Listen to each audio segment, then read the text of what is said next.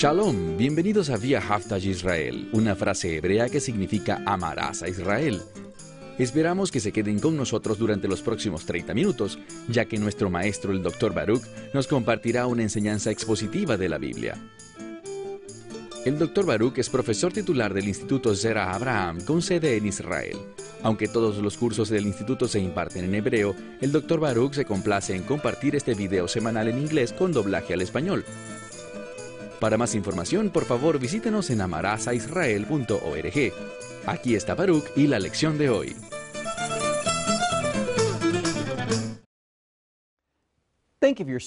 Por un momento, piensa en ti mismo como si fueras un niño.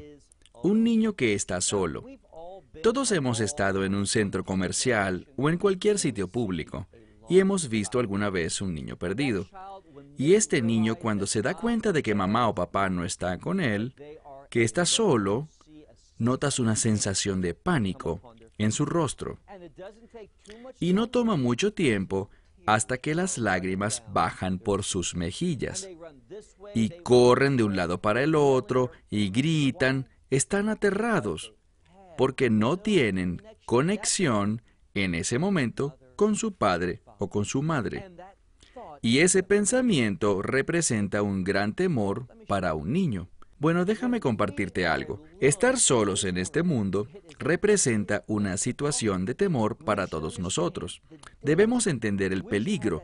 Necesitamos sentir esa misma emoción que sentiría un niño si estamos separados de Dios y nos encontramos en este mundo, solos. De lo que hablaremos hoy es de la gran bendición que significa que el Espíritu Santo habite en la vida de una persona. ¿Y de qué manera el Espíritu de Dios es llamado por Yeshua en el mismo capítulo 14 de Juan? Él es llamado el Consolador. Es solo cuando el Espíritu Santo está en tu vida y Él viene en el momento en el que crees, cuando tú crees, Él viene y habita y permanecerá allí para siempre. Él no te dejará. Y el Mesías dirá algo. El Mesías está preparándose. Recuerda que empezamos hablando sobre el Mesías en este contexto de preparación para la Pascua. Y cuando hablamos de la Pascua debemos pensar específicamente si hablamos de la Pascua del Señor o de Yeshua, tal como lo dijo muchas veces a sus discípulos, para la Pascua subiré a Jerusalén, seré traicionado, entregado a los ancianos y jefes de los sacerdotes, me matarán, pero al tercer día resucitaré.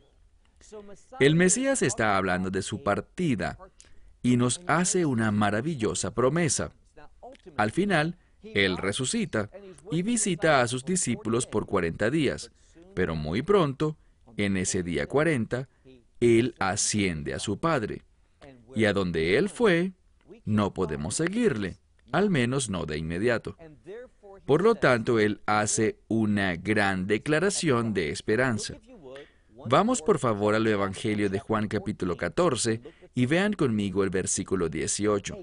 Una gran promesa de Yeshua a sus seguidores. Él dice, no los dejaré huérfanos, porque estaré con ustedes por un poco más de tiempo, y el mundo no me verá, o no me percibirá. Pero ustedes me perciben porque estoy vivo y ustedes están vivos. Y en ese día ustedes sabrán que yo estoy en mi Padre y ustedes están en mí y yo en ustedes. ¿Cómo pasará todo esto? Bueno, como veremos, gracias al ministerio del Espíritu Santo. Gracias a su presencia en nuestras vidas. Y déjame volver a decirles algo que con frecuencia enseño, y se trata de una comprensión básica del Espíritu Santo en la vida de un creyente. ¿Por qué está Él allí? ¿Solo para que yo no esté solo o solo para ser consolado en este mundo? Hay más que eso. Cuando miramos la primera imagen del Espíritu de Dios en la Biblia, lo vemos mencionado en una época muy antigua, en el libro de Génesis capítulo 1, verso 2, donde dice,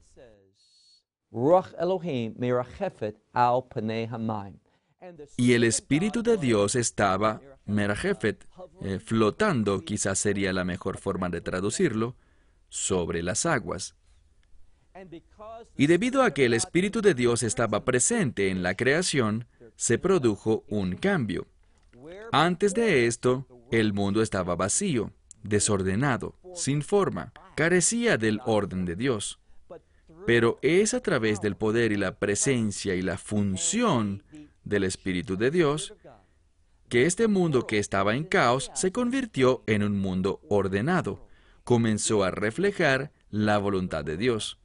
Y para eso es exactamente para lo que el Espíritu Santo está con nosotros.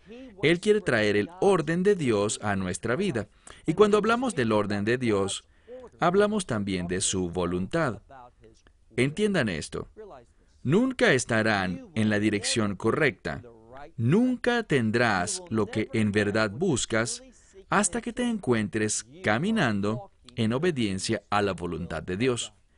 Y aquel que produce eso en tu vida, porque la experiencia de salvación solo te da el potencial para vivir en la voluntad de Dios. Pero aquel que lo lleva a cabo es el Espíritu Santo. Entonces, debes hacerte esta pregunta ahora mismo. ¿Soy alguien que está dispuesto a orar pidiendo el orden de Dios en mi vida? ¿Soy alguien que, si Dios me revela su voluntad, estaría dispuesto a obedecerla? Si no es así, lo que estás diciendo es, yo sé como creyente que tengo al Espíritu Santo, pero quiero apagarlo, quiero obstruirlo, quiero entristecerlo, quiero ignorarlo, quiero rechazar todo lo que tenga que ver con Él y todas las razones que Él me ha dado a mí. Qué tonto sería eso. Pero muchos creyentes están viviendo de esa forma. Así que presta mucha atención a lo que dice Yeshua en este pasaje de la Escritura. Él dice, yo estaré aquí por un poco más de tiempo, y el mundo no me percibirá, pero ustedes me percibirán, ustedes entenderán mi presencia aquí, porque yo estoy en ustedes y ustedes en mí. ¿Y cómo es posible esto?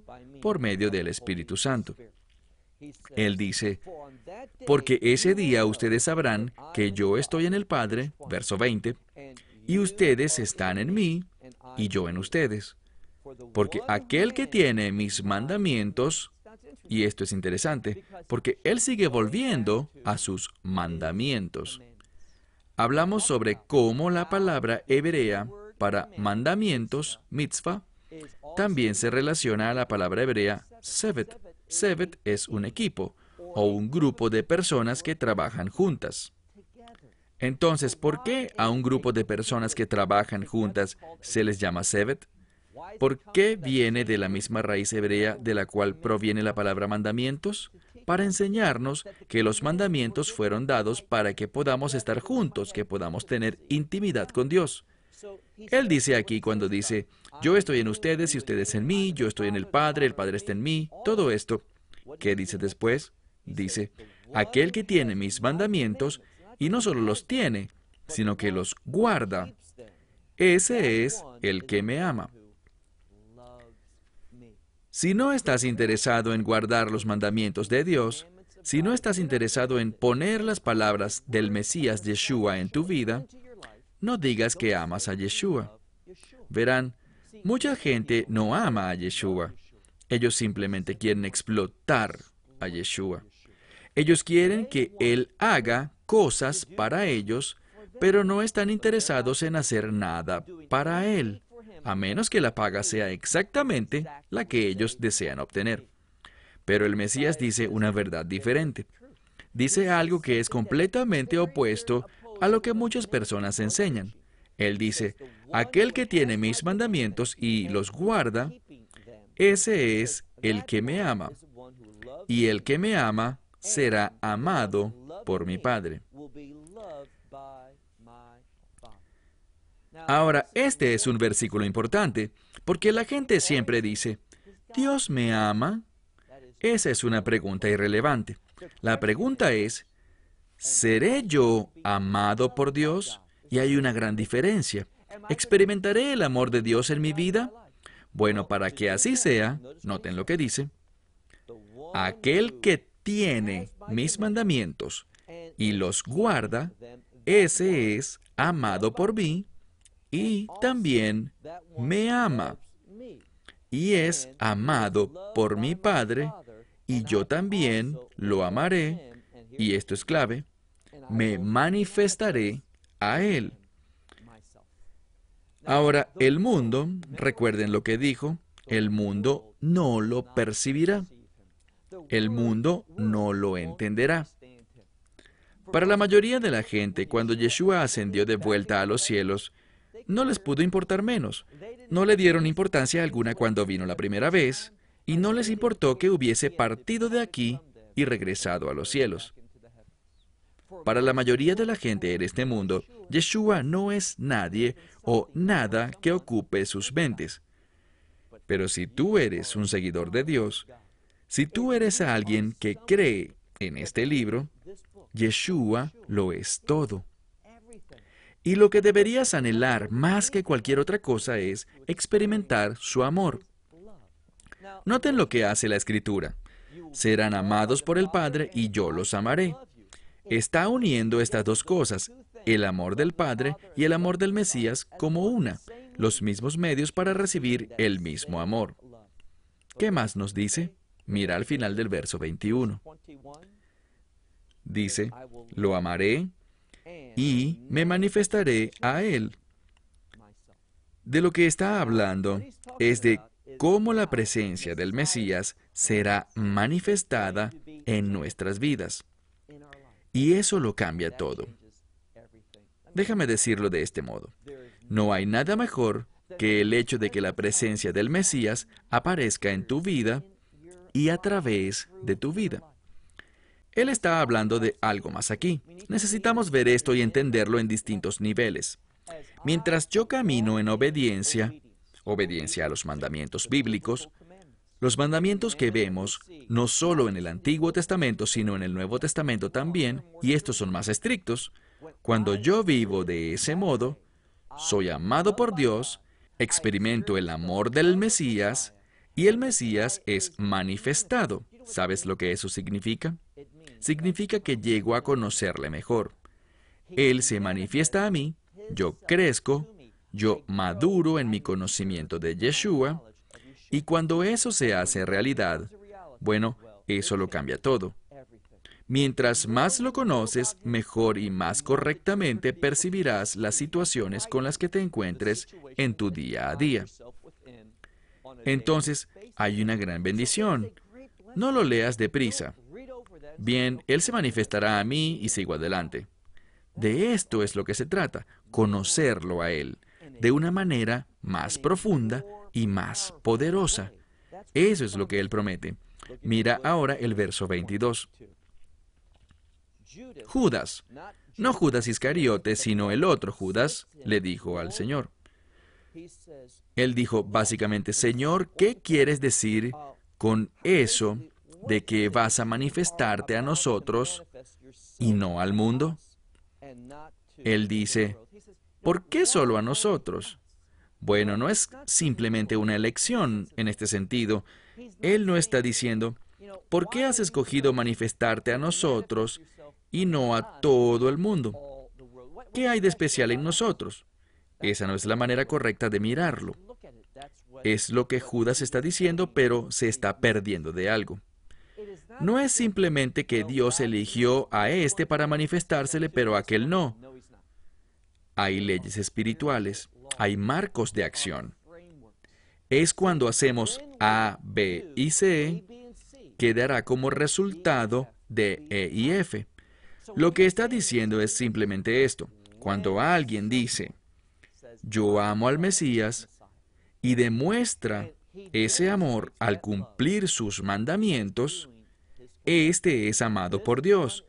Experimentará el amor del Mesías y el Mesías se manifestará a él de una manera más grandiosa. ¿Por qué? Por este proceso. No es simplemente un asunto de elección. A esta gente Dios se le manifestará y a aquella gente no. No, es un proceso. Y quienes enseñan algo diferente tienen un gran problema reconciliando su teología con este texto. Entonces, Judas dice aquí, ¿por qué nos haces esto a nosotros? Manifestarte a ti mismo y no al resto del mundo. Verso 23. Y Yeshua respondiendo les dijo, si me aman, de esto se trata, si me aman, mi palabra guardarán. Y mi Padre les amará, amará a estas personas, y a Él nosotros vendremos. A esta persona. Entonces está confirmando lo que ya dijo. Y todo se resume en el amor. Descubrimos una revelación, una revelación general sobre Dios en esta palabra. Entonces, cuando leemos la palabra de Dios, podemos saber que Dios es bueno, que Dios es orden, que Dios es un Dios de bendición. Y cuando amamos a este Dios, empezamos un proceso en nuestra vida. ¿Qué dice aquí? Muy importante. Y nosotros vendremos a este. Luego usa esta frase. Recuerden que hablamos anteriormente en este capítulo que dice que hay muchas moradas o habitaciones o cuartos en la casa de mi padre. Muchas Biblias en inglés lo traducen como mansiones, pero no debería ser así. Simplemente es un lugar de habitación. Entonces, en lo que dice aquí, el énfasis no se encuentra en la belleza de este lugar o su ubicación, sino antes bien en quién se encuentra allí. Una vez más, la escritura dice, y a Él vendremos y nuestra habitación haremos con Él. Esto es lo hermoso. Este es un ejemplo claro del reino. ¿Por qué lo digo? Déjame preguntarte, ¿dónde vas a pasar la eternidad? Con frecuencia le pregunto a la gente en conferencias, en nuestros grupos de estudio, donde quiera que esté, ¿dónde vas a pasar la eternidad? Y la gente dice, es una pregunta fácil, pasaré la eternidad en el cielo. No lo harás, no lo harás. Eso no tiene asidero en la palabra. ¿Has escuchado que habrá un nuevo cielo y una nueva tierra? Porque el primer cielo y la primera tierra habrán pasado. Entonces no hay razón y está errado. He escuchado a tanta gente, buenos maestros de la Biblia, pero que a veces se equivocan cuando dicen, cielo, mi destino eterno. Cielo, mi habitación eterna. No, el cielo es temporal. Entiendan esto. ¿Y por qué lo digo? Porque nosotros vamos al cielo, pero Dios vendrá a nosotros en el reino. ¿Qué quiero decir? Bien, lo que descubrimos en la Biblia, especialmente en los profetas, es que el deseo supremo de Dios es habitar con nosotros. Ven, no habla aquí de nuestro ascenso a los cielos, sino que habla de, ¿qué dice la Escritura? Miremos de nuevo en el verso 23. Dice, y a Él, aquel que nos ama, aquel que tiene mis palabras, aquel que la guarda, dice, vendremos a éste y habitación con él haremos. Estableceremos nuestra morada con él y esa es una expresión de reino. No es una expresión celestial, sino es una expresión del reino. Leímos al respecto cuando estudiamos la Nueva Jerusalén en el libro de Apocalipsis. Pero aquel que no me ama, noten la relación, no ama a Dios, por tanto las palabras, mis palabras, y este es Yeshua hablando, mis palabras él no guarda. Bien, pero dice, no son mis palabras las que éste no escucha, sino que antes bien son las palabras de aquel que me envió. Entonces Yeshua dice, no es algo personal. Cuando alguien escucha mis palabras, pero no las guarda, las ignora, las desobedece, no soy yo, no estoy molesto por eso desde un punto de vista personal, porque no son las palabras del Mesías, sino que son las palabras de Dios. Ahora, estamos entrando en un lugar muy interesante aquí, porque vamos a ver una vez más que el camino al Padre es a través del Hijo. Aquel que no tiene al Hijo, no tiene al Padre. Y el Mesías es enfático al respecto. Bueno, avancemos al verso 25. Estas cosas he hablado a ustedes mientras con ustedes habito o permanezco es la misma palabra de la que hablamos anteriormente. Y dice, el consolador, que es el Espíritu, el Espíritu Santo, aquel a quien el Padre enviará en mi nombre, necesitamos entender esto en dos niveles. Uno es, sin aceptar el nombre de Yeshua, ya sea que lo llames Jesús o Jesus o Jesús, como sea, sin conocer ese nombre y recibir ese nombre como tu Salvador, tú no podrás recibir al Espíritu Santo, pero también a un nivel diferente.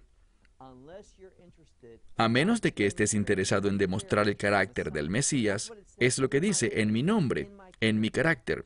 El Espíritu Santo no funcionará en nuestra vida. Entonces dice aquí, verso 26,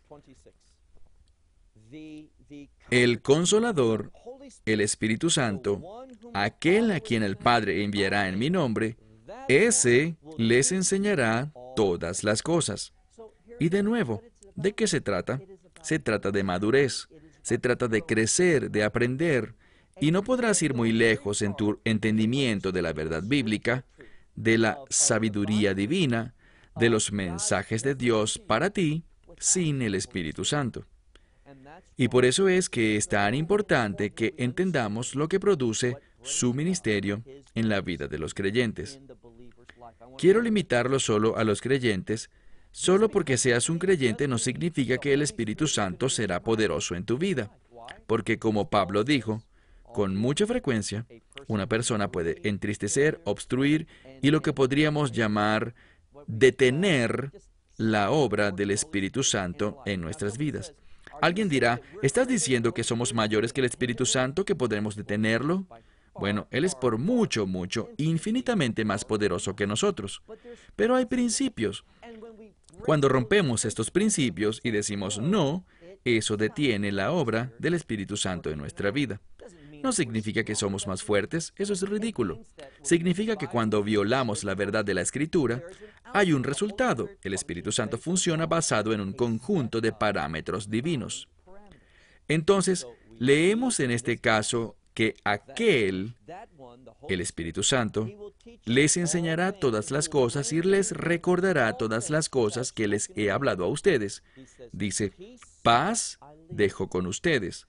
Ahora, esta paz es una paz no como el mundo tiene paz.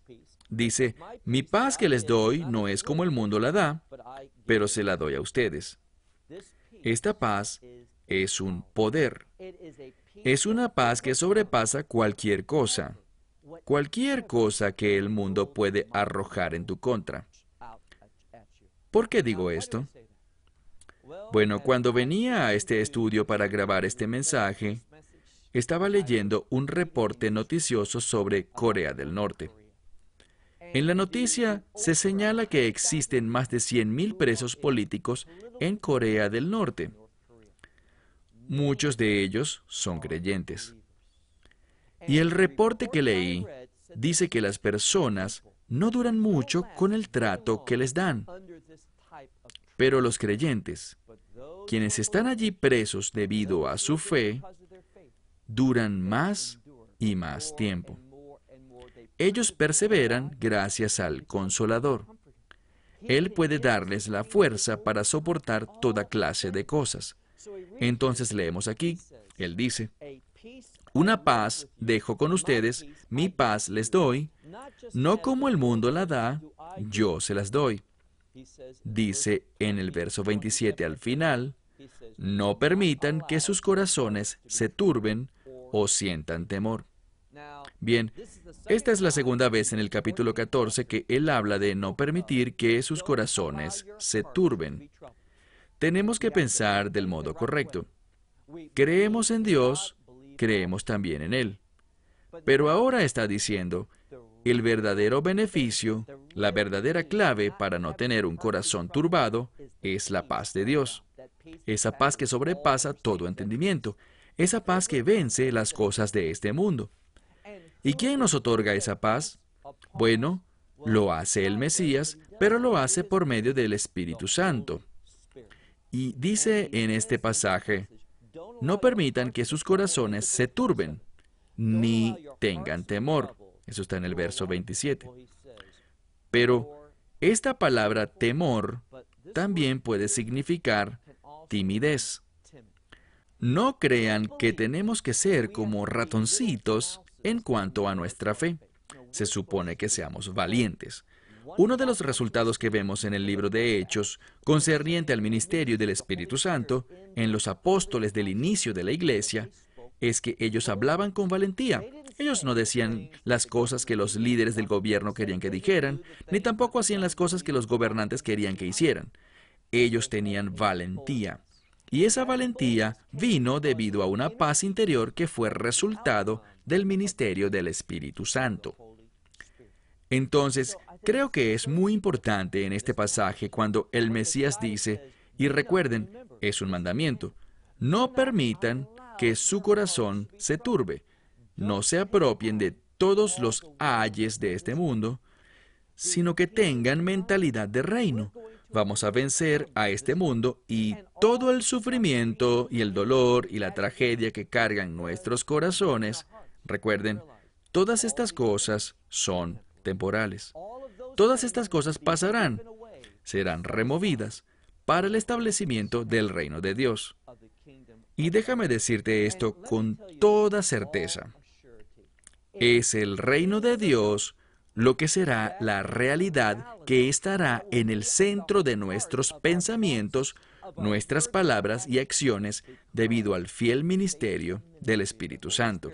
Lo que quiero decir es que Debido al ministerio del Espíritu Santo, seremos personas con mentalidad de reino y viviremos de acuerdo al reino y seremos individuos capaces de percibir las cosas como realmente son.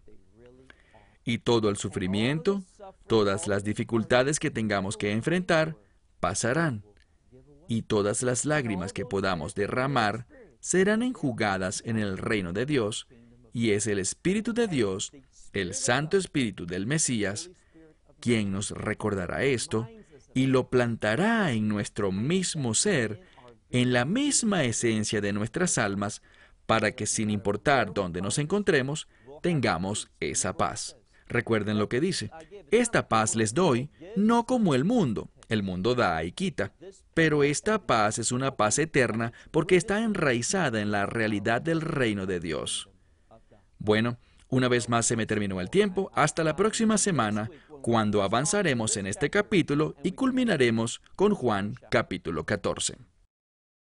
Esperamos que te hayas beneficiado del mensaje de hoy y lo compartas con otros. Por favor, haz planes para unirte a nosotros cada semana en este momento y en este canal para otra transmisión de amarazaisrael.org Nuevamente, para obtener más información sobre nosotros, visita nuestra web amarazaisrael.org, donde encontrarás muchas otras conferencias de Baruch en formato de video.